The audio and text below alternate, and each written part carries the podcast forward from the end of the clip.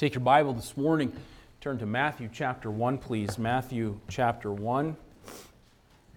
And once you find Matthew chapter 1, I'd like for you to turn over to Isaiah chapter 9, please. We have two passages this morning that we're going to be looking into Matthew chapter 1 and then Isaiah chapter 9. And we'll start in Matthew chapter 1, and I'm going to read a few verses out of this chapter. You follow along with me. We'll begin in verse 21 and read down to verse 25. The Bible says, And she shall bring forth a son, and thou shalt call his name Jesus, for he shall save his people from their sins.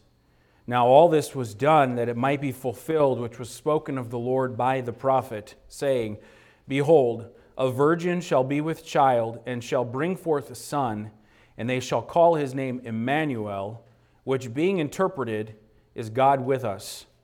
Then Joseph, being raised from sleep, did as the angel of the Lord had bidden him, and took him unto him his wife, and knew her not till she had brought forth her firstborn son, and he called his name Jesus. Turn over to Isaiah 9 now, and I want you to look at one verse with me. Isaiah chapter 9 and verse 6 the Bible says, For unto us a child is born, unto us a son is given, and the government shall be upon his shoulder, and his name shall be called Wonderful, Counselor, the Mighty God, the Everlasting Father, the Prince of Peace. Several times in these two passages of Scripture, we see that there's a particular name uh, that God said uh, would be unto this child. This child's name would, would, was given particularly by God. And I'm going to preach to you this morning on, the, on this, and this is the title of the message His name shall be called.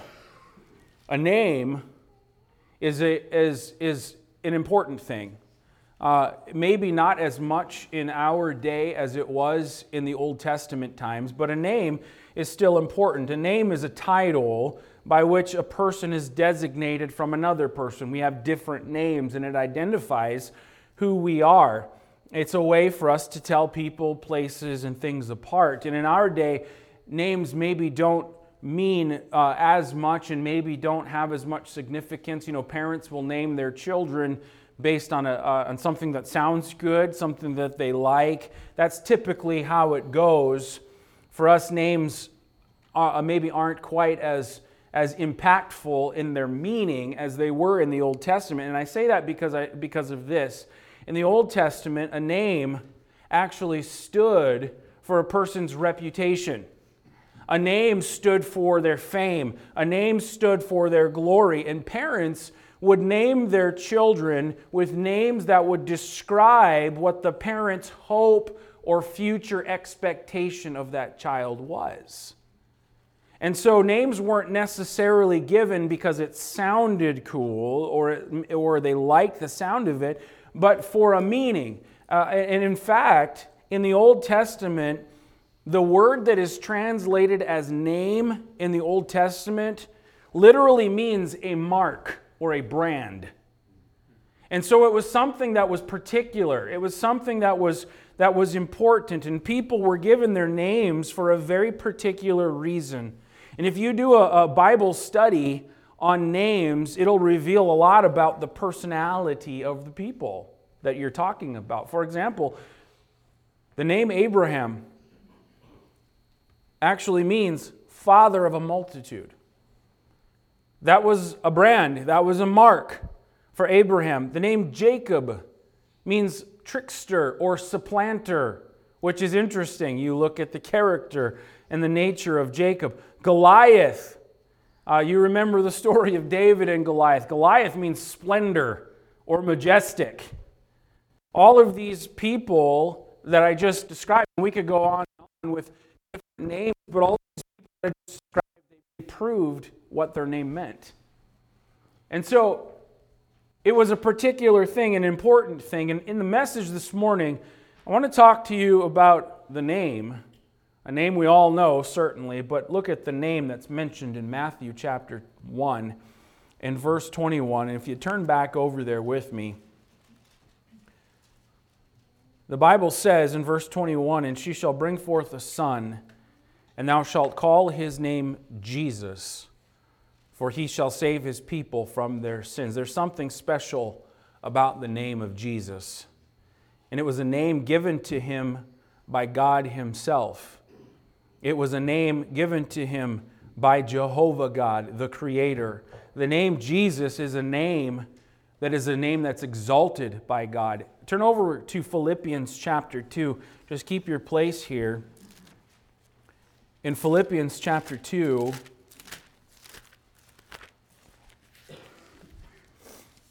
and look at verse 9. Philippians 2 in verse 9. The Bible says, Wherefore God also hath highly exalted him, that's speaking of Jesus, and given him a name which is above every name, that at the name of Jesus every knee should bow of things in heaven and things in earth and things under the earth, and that every tongue should confess that Jesus Christ is Lord to the glory of God the Father. He's been given a name that's above every name. He's been given a name by God Himself. And when the name of Jesus is mentioned, men should bow before Him and confess Him as Lord. His name is a special name, the name of Jesus. And I want to preach this morning on this thought, His name shall be called. And I want to give you some biblical reasons why His name is truly a name above all other names. Amen. Let's pray. Heavenly Father, I pray that you'd help us now with your word, and I do again pray for uh, liberty from the Spirit of God to be able to preach and to expound on your word. And Lord, I pray that you would take the word of God and plant it in the hearts of people today. May we rejoice in Jesus Christ. May we rejoice in our Savior. And we do pray for those that are lost, that have never been saved, that they'd be drawn to Jesus Christ today. In his name we pray. Amen. Go back to Matthew chapter 1. In the first principle or thought that I want to draw out of our passage this morning is that the name of Jesus, his name, reveals his person. Look with me in verse 23. The Bible says, Behold, a virgin shall be with child, and shall bring forth a son, and they shall call his name Emmanuel which being interpreted is God with us. His name reveals his person. His name reveals who he is. The Bible says his name would be called Emmanuel, and Emmanuel means God with us. I think that's a pretty powerful thought right there. That his name reveals who he is. It reveals the fact that when, when Jesus came into this world, when he was born, listen, and we don't, we don't celebrate the birth of Jesus. Not in the sense that, hey, it's a birthday, yay. And no, we celebrate the, the, the the birth of Jesus Christ for this reason that he came into this world for a particular purpose. He came into this world to die for the sins of men. He was born to die. We, we celebrate because of the reason that he came into this world. And it tells us something about his birth. It reveals to us that he's a supernatural baby, that he was a supernatural baby. He wasn't no, uh, just a, a, a, a normal uh, human, a person with a sin nature. He wasn't just another child, but he was God in human flesh. That God came into this, into the thing that He created, He stepped into for a particular reason. In John chapter 1, in verse 1, the Bible tells us that in the beginning was the Word. The Word was with God, and the Word was God. And when you get down to verse 14 of John chapter 1, the Bible tells us that the Word, who was God, became flesh and dwelt among us, and we beheld his glory, the glory of the only begotten of the Father. Go to Philippians chapter 2 again. We were there a minute ago. But in Philippians chapter 2, let's Go back a few verses and look in verse 5, Philippians chapter 2 and verse 5. The Bible says, Let this mind be in you, which was also in Christ Jesus. So Jesus is the, is the subject now. Who, being in the form of God, thought it not robbery to be equal with God, but made himself of no reputation, and took upon him the form of a servant, and was made in the likeness of men. And being found in fashion as a man, he humbled himself and became obedient unto death even the death of the cross. Philippians reminds us that Jesus Christ was in heaven. He was, uh, in, uh, he was uh, uh um, uh experiencing and, and, and holding on to the, the glory that he had with the Father. And the Bible tells us that Jesus Christ uh, was, was made in the likeness of men, and he humbled himself, and he set aside some of his heavenly splendor and in his heavenly glory to come to this earth in the fashion of a man, to go to the cross, to die for the sins of, the, of mankind. His name reveals his person, Emmanuel, God with us. He wasn't just another child, he was a supernatural baby. It reveals also to us a supernatural birth. Again, his name reveals his person, God with us. His name reveals a supernatural birth. The Bible tells us that a virgin would be with child. He was virgin born. That virgin birth produced a child who was without a sin nature, the sin nature that you and I all share because of Adam, our head, our, our, our, our father. But that wasn't Jesus Christ. In Isaiah chapter 7, Isaiah chapter 7, I'll read this to you. If you get there quickly, you can follow along. But in Isaiah chapter 7, in verse 14, the Bible says, Therefore the Lord himself shall give you a sign. Behold, a virgin shall conceive and bear a son, and shall call his name Emmanuel, God with us. In 1 Peter chapter 2, in verse 22, the Bible says this in 1 Peter 2, verse 22 who did no sin, this is speaking of Jesus Christ, neither was guile found in his mouth who, when he was reviled, reviled not again. When he suffered, he threatened not, but committed himself to him that judgeth righteously, who his own self bare our sins in his own body on the tree, that we, being dead to sin, should live unto righteousness, by whose stripes ye were healed. 1 Peter 2.22 says he did no sin. He was without sin. This virgin birth produced a child without a sin nature. And that's significant and important because he would become the Lamb of God, which would take away the sin of the world. So the question is why would God enter into this world? His name is Emmanuel, God with us, dwelling among us. Why would God enter into this world? Well, he came to fight a battle that humanity could never wage and humanity could never win. He came to win victory over sin, win victory over death. Amen? Praise the Lord that Jesus Christ came into this world. His name reveals who he is. Secondly, his name reveals his purpose. Go back to Matthew chapter 1 and look in verse 21. His name reveals his purpose.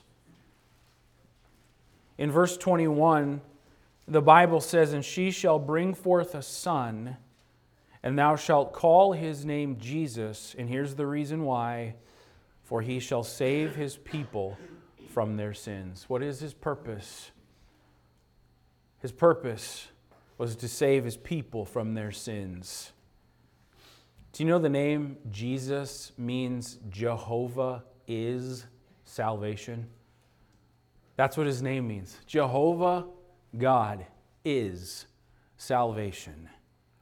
And it speaks to us, listen, it speaks to us of his desire and his heart. What, am I, what do I mean by that?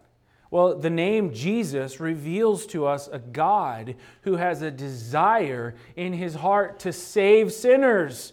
The Bible says his name shall be called Jesus because, for, because he shall save his people from their sins. It tells us the heart of God toward you and toward me. Praise the Lord. Amen.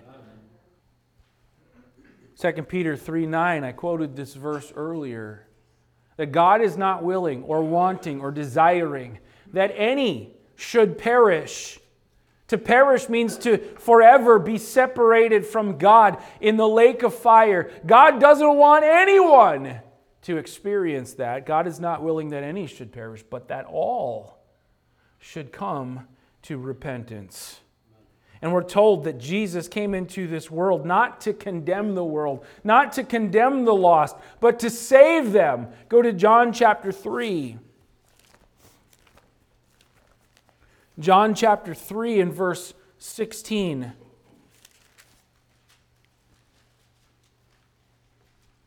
Again, here in this passage, we see the heart of God toward mankind. For God so loved the world that he gave his only begotten Son, that whosoever believeth in him should not perish but have everlasting life. And the truth here, and we'll read on in just a second, but the truth is, is that mankind in his natural sinful state is going to perish. We're born with the sin nature from Adam. And if we die with our sin nature in our natural normal state, we are going to perish. But God so loved you. And He loved you so much that He sent His Son, Jesus Christ, into this world that whosoever would believe in him should not perish, but have everlasting life. Verse 17 For God sent not his Son into the world to condemn the world, but that the world through him might be saved. He that believeth on him is not condemned, but he that believeth not is condemned already, because he hath not believed in the name of the only begotten Son of God. You see the heart of God here. This was the heartbeat of God to save sinners. His name shall be called Jesus, because for he shall save his people from their sins. The desire in the heart of God was there before even the worlds were formed. Did you know that? Go back over to 1 Peter chapter 1. 1 Peter chapter 1. In verse 18.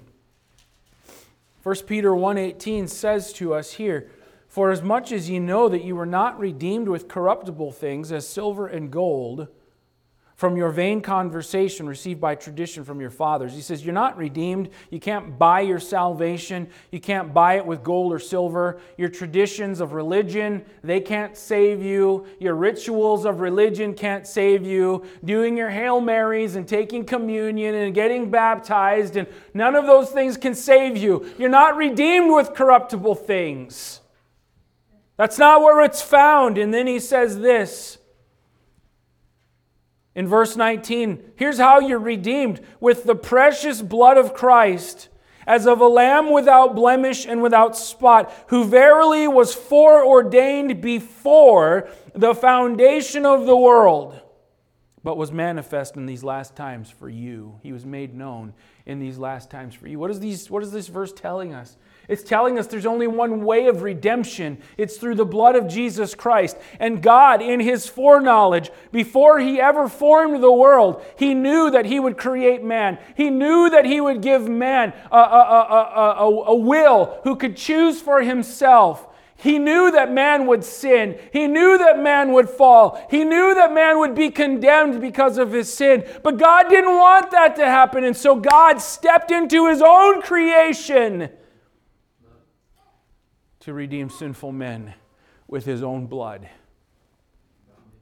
That's why he came into this world for you. Without Jesus Christ and without his shed blood, there is no hope for your soul. But praise the Lord, God stepped into his own creation to redeem sinful men. Do you know Jesus Christ is your Savior this morning? What are you trusting in for your eternity? When you leave this life, and you will, make no mistake about it, we all die, you'll leave this life. where are you going to go? Your religion is not going to save you. Good works are not going to save you. The fact that you think that you're a pretty decent person, a good person, is not going to save you. We're redeemed with the precious blood of Christ. He was born to die. Praise the Lord for his perfect plan of salvation, redemption. Jehovah is salvation. It speaks to the heart of God toward you and me. Amen.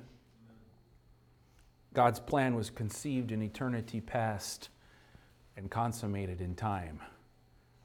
And for that, we ought to rejoice. I can know forgiveness of my sin. I can know peace with God because of God Himself. It speaks of God's desire for mankind, but it also speaks of His deliverance. The name Jesus reminds us that He came into this world for the sole purpose of setting captives free. In Luke chapter 4, I'll just read this verse to you quickly.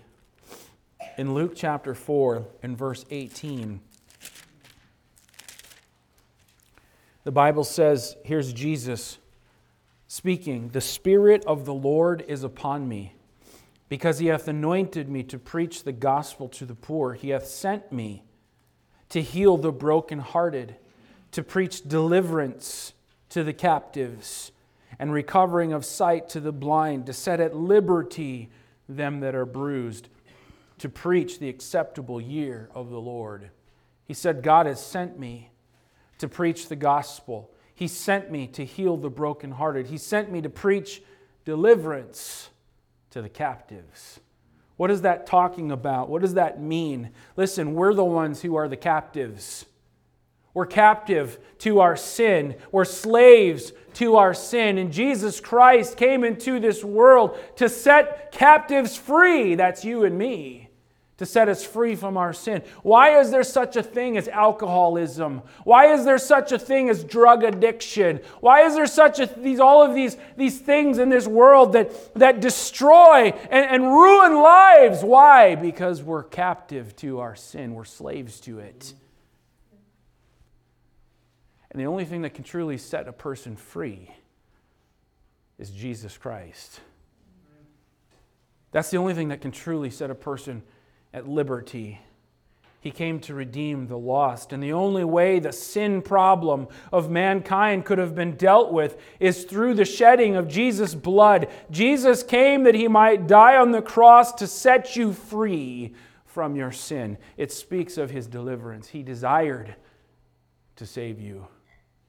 And he desired it so much that he made a plan to deliver you. Amen? It speaks of his purpose, his name. Jehovah is salvation. It speaks of who he is Emmanuel, God with us. In Galatians chapter 1 and verse 4 says that he gave himself for our sins that he might deliver us from this present evil world according to the will of God the Father. He gave himself for our sins to deliver us. Amen. Are you saved this morning? Have you been set free from your sin? Then rejoice in Jesus Christ, God our Savior. Amen. Amen. Now go to Isaiah chapter 9. And thirdly, I want to point out that his name reveals his power. His name reveals his person, God with us. His name reveals his purpose. Jehovah is salvation. But his name also reveals his power. In Isaiah 9 6, for unto us a child is born, unto us a son is given and the government shall be upon his shoulder, and his name shall be called Wonderful, Counselor, the Mighty God, the Everlasting Father, the Prince of Peace. His name shall be called what? Wonderful, Counselor, the Mighty God, the Everlasting Father, the Prince of Peace. Do you notice that? The word name here is in singular form and not plural. You notice that? You've got wonderful and counselor and the mighty God, the everlasting Father, the Prince of Peace, but it's all singular. Jesus displays all of these characteristics at the same time in one name. His name shall be called. Wonderful. What does that mean? His name shall be called wonderful. It means he's the supernatural one. This word, wonderful, it means miracle. It means supernatural. It means extraordinary. That's what his name is. His name shall be called wonderful, the supernatural one, the miracle one, the extraordinary one. Amen. That's why his name is above every name. There's no one like him. He is truly the miracle man. Men cannot comprehend him. We cannot wrap our brains around his majesty and who he is. We can't, he, he's, he's incomprehensible to mankind as far as his nature goes and as far as his power goes. That is true, but here's the truth of the matter. Even though we cannot fully comprehend him, he can still be believed on, even by the smallest of children. Amazing amazing. He is wonderful. Amen. His name shall be called Wonderful, the supernatural one. His name shall be called Counselor. Jesus displays all of these characteristics in one name Counselor.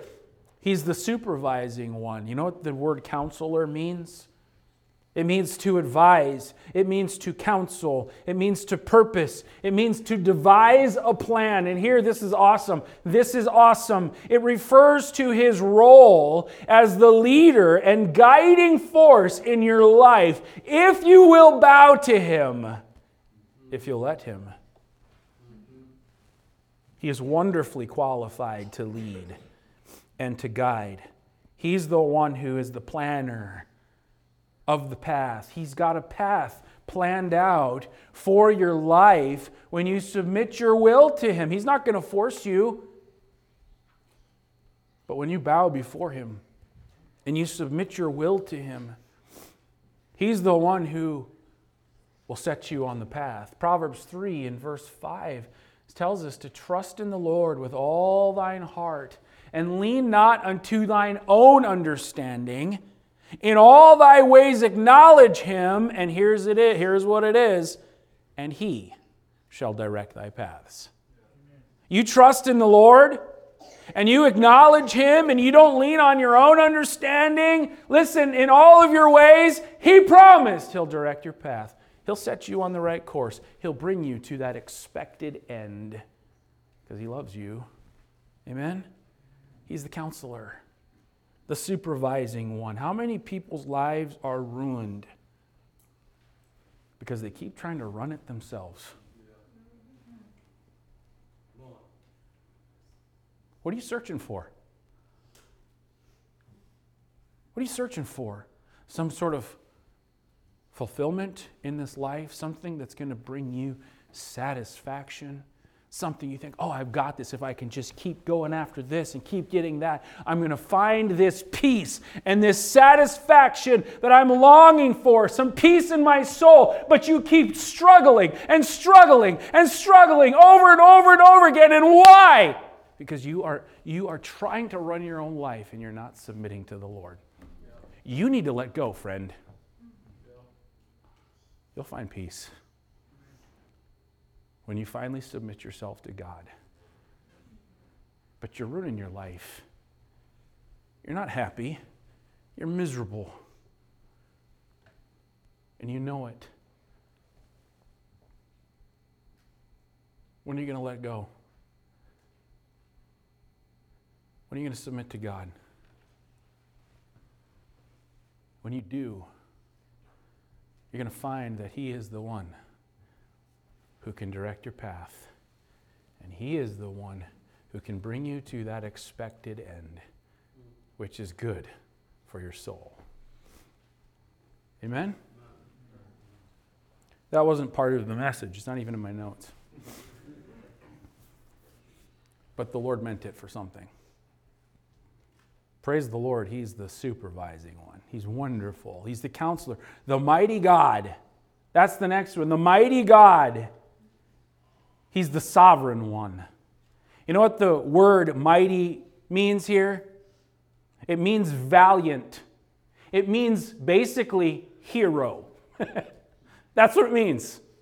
He's a superhero. He's the real superhero, if you want to do it that way. He's the mighty God. He's the valiant one. He's the hero. It refers to one who is strong, one who is mighty, one who is invincible. He alone is worthy to be your hero. Why is he the hero? Because he's the one who's actually defeated all our enemies. What is the enemy of mankind? Death? The grave? Hell? Sin? That's the enemy of mankind. In 1 Corinthians chapter 15, you can turn over there. And look in verse 55, 1 Corinthians 15, 55. O death, where is thy sting? I'll wait for you to get there. 1 Corinthians 15. Verse 55, look at it. O death, where is thy sting? O grave, where is thy victory? The sting of death is sin, and the strength of sin is the law. But thanks be to God, which giveth us the victory through our Lord Jesus Christ. Where is victory over sin? Where is victory over death and the grave? It's through Jesus Christ. He is the mighty God. He's the valiant one. He's the strong one, the invincible one. He's the one who's defeated our enemies. He alone is worthy of our worship because of this. Listen, listen, I said this already, and I'll say it again right now. One of these days, you're going to leave this life, and there's nobody who can cheat death.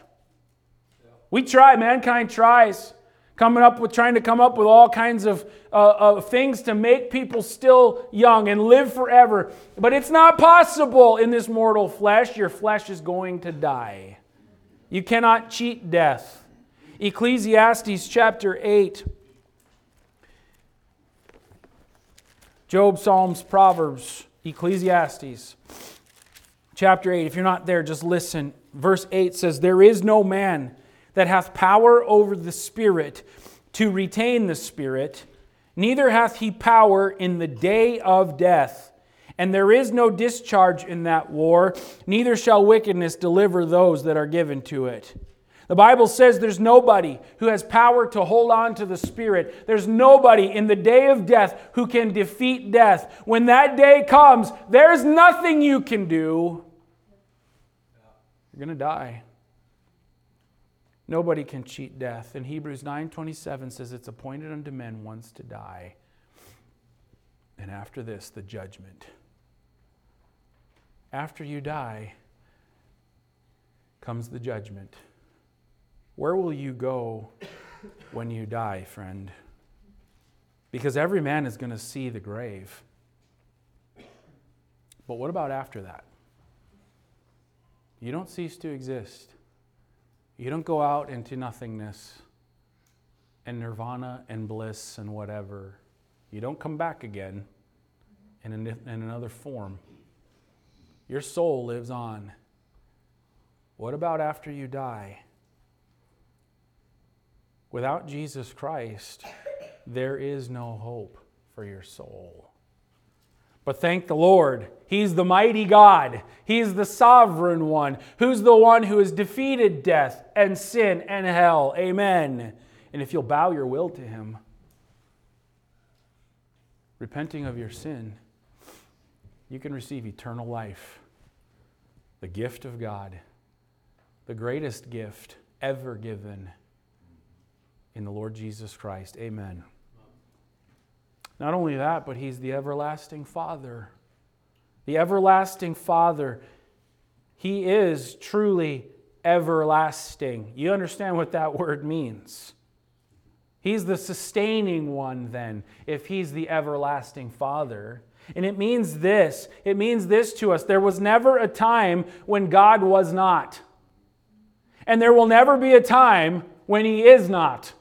He's everlasting. He's always existed. He will ever exist. He's called the great I am, the self sustaining, self existent one. You know what? Your life is tied directly to Him. Your life is tied directly to Him. Because Jesus lives, you can live. He's the everlasting Father, the sustaining one. He's the Prince of Peace. It means the satisfying one. The word peace here in Isaiah 9 6 refers to a state of happiness, well being, prosperity. He's the Prince of Peace. The word prince speaks of a captain, a steward, a keeper. In other words, he is the captain of peace, the captain of your peace. He's the creator, He's the sustainer of our peace. First of all, He accomplished peace with God when He died on the cross. In 1 John chapter 2, 1 John chapter 2 in verse 2 the Bible says that He, that's Jesus, is the propitiation for our sins. And not for ours only, but also for the sins of the whole world. The key word here is propitiation. He, Jesus Christ, is the propitiation for our sins and not for ours only, but also for the sins of the whole world. It means an appeasement. It means an appeasement of God's wrath. In other words, God's wrath hangs on us. God's wrath abides on us. We're not, we're not friends with God in our natural state, in our sinful state. We're enemies of God and we deserve the wrath of God, and it abides on us. But Jesus Christ is the propitiation, the appeasement of God's wrath for our sin. Listen, He accomplished peace with God for you through His shed blood.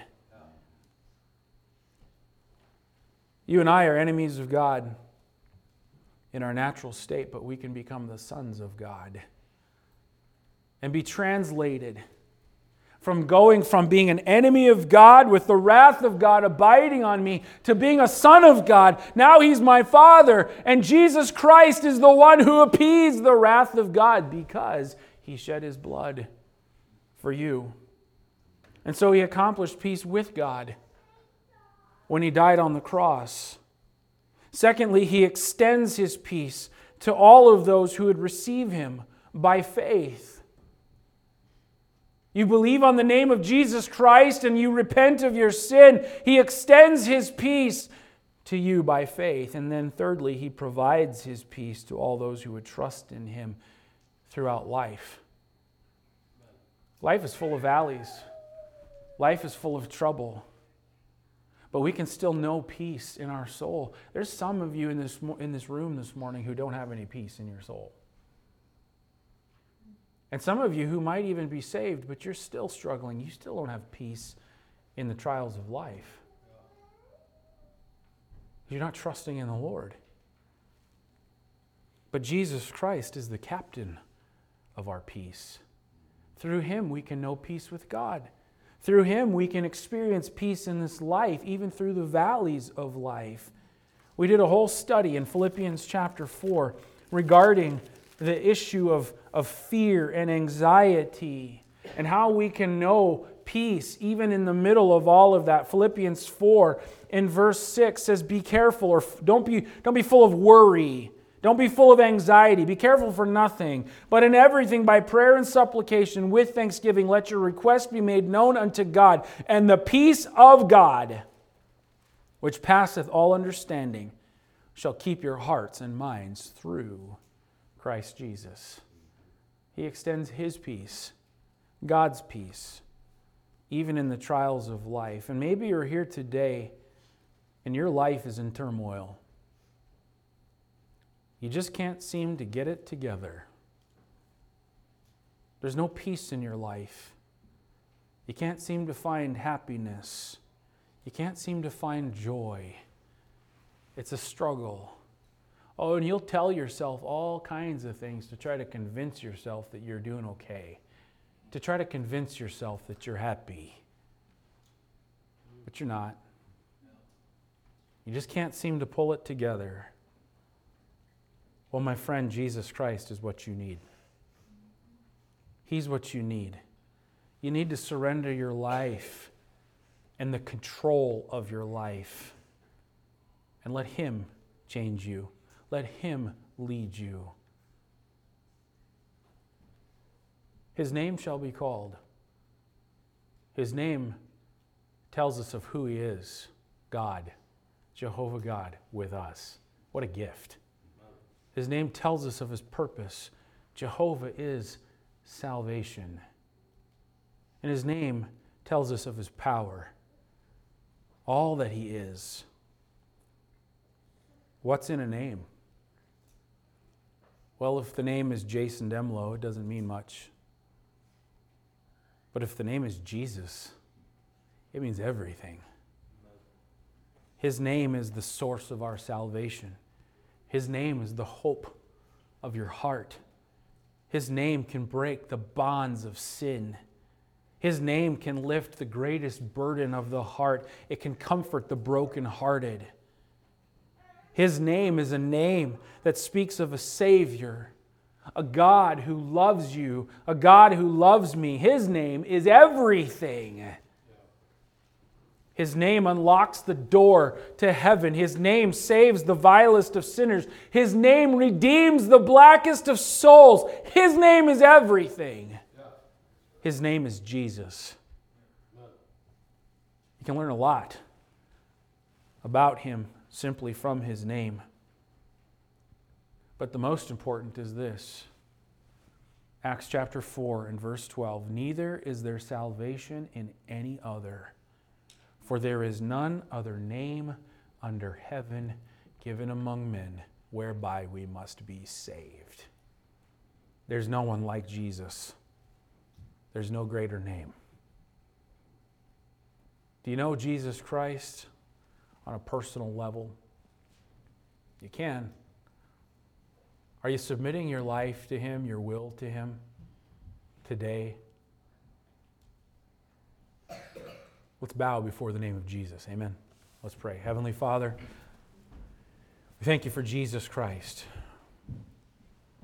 the only begotten of the Father. Thank you, Lord, for God, for your perfect plan of redemption for mankind.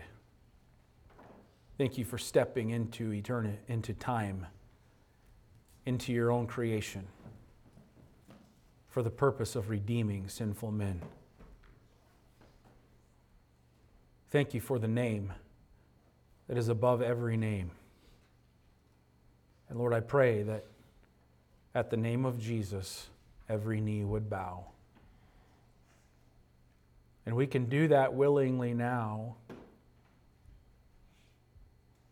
Or one day in eternity, every knee will bow, either by choice or by force, and every tongue will confess Jesus Christ to the glory of God the Father. Lord, I pray this morning, first of all, for God's people that we would be ever more thankful for Jesus Christ, that we would rejoice in Him, celebrate Him, because we can know and we do know the peace of God and peace with God because of Jesus Christ. And then, Lord, I pray for the lost person today. Lord, that they would finally submit and surrender their will